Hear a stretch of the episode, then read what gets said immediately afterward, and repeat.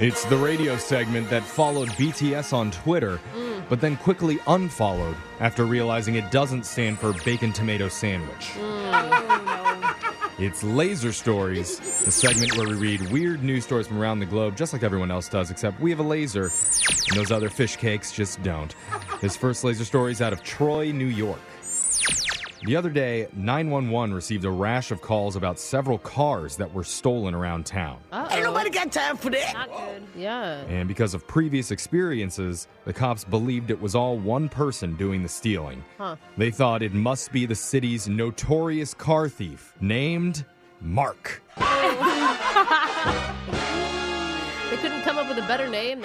That's right. You'd think he'd have a cooler nickname if he's the Yeah, most yeah. well known car thief in New York, like the Subaru Swiper, Yeah. That's pretty good. Uh, the Kia Klepto. Wow. Yeah. You know a lot of these jobs. But no, he just goes by his real name, Mark. Mark. Okay. I think Mark did it again. Anyway. Just doesn't hit, does it? The authorities ran Mark's name in their database, and that's when it came up with something interesting. Apparently, he was due for a court appearance later that same day. oh, wow. Get him. So instead of tracking him down or doing any real detective work, they just sent a bunch of cops to the courthouse to wait for Mark to show up, which he did in one of his stolen Ah. cars. Oh. Oh man. Oh yeah, I got it. I liked Ah, it. That was good. Clever, Jose. Police arrested him without incident, but instead of bringing him to jail, they made sure he went to his court appearance first. Then, right after it was over, he was charged with grand larceny. Not a fun day for him. I have a feeling your court appearance isn't going to go well when the cops escort you in. Yeah. Probably not. It's kind of a bad first impression on the judge. Yeah, and I always figured car thieves were either looking to joyride or chop the cars for parts. Yeah. I never really picture them stealing cars to run their errands. Yeah. Yeah, I know. Especially Mark. Yeah. Come on, Mark. You're better than this. Picked up his dry cleaning earlier. Yeah. Yeah. I wouldn't do any of my time at an animal shelter. But I stole a car to get there. Uh-huh. Yeah, Yeah. right. This next laser story is out of the Philippines. A Filipino man named Ryan Tomoa had been experiencing sharp chest pains, but only in cold weather. Hmm. So the 25 year old decided to finally go see a doctor about it, and that's when he got the surprise of his life.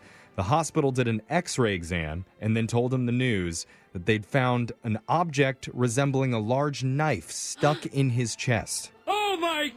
Oh. Oh, that's where I put that. I was cooking. Oh, my and- machete. Yeah. Oh, Oh. it's in my esophagus. got it. Duh. And Not only that, but it was know? very close to his lungs. Oh, my god. So, how did the knife get there? Yes. According to Ryan, he was on his motorbike a few months back when he was attacked and stabbed by a gang. It's probably something you should in bring up there and- first. yeah, Yeah. He says he doesn't remember much about the incident except that he was almost lifeless when he was brought to the hospital. Doctors managed to save him, but apparently they forgot to remove the knife in Oh his chest. Oh, my goodness. Seems like kind of your number one job as a doctor. When someone comes in with stab wounds. Yeah. Yeah. yeah. Remove the knife. Stabilize him. He's good. Yeah. All right, put on the band aid. What else Yeah. were we going to do?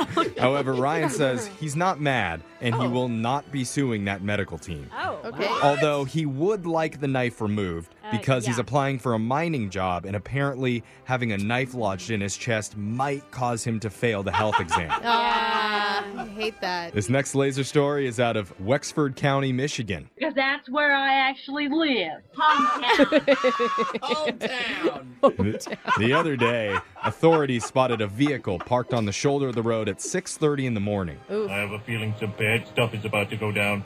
Okay. When officers approached, they noticed a man in the passenger seat.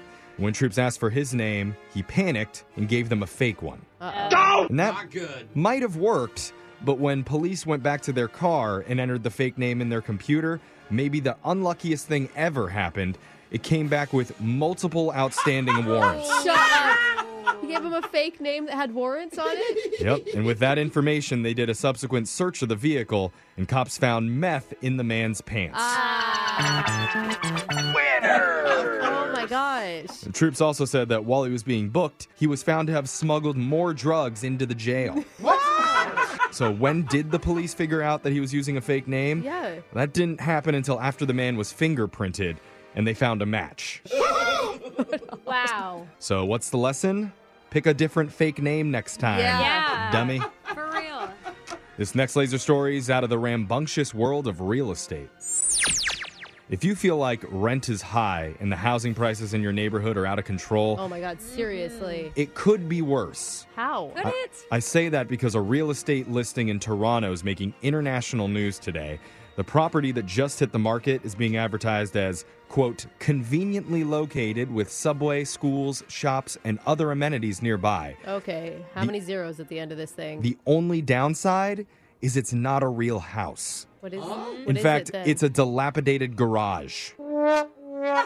So you can't go to the bathroom or make dinner, but. Well, you could, but it's going to be a really messy place. Yeah. exactly. So- So don't confuse the dinner hole. They're and selling the, it as a house, a garage? There's no bedrooms, no bathrooms, not even a kitchen in there. Oh my God. and it can all be yours for the small price Don't. of $729,000. No.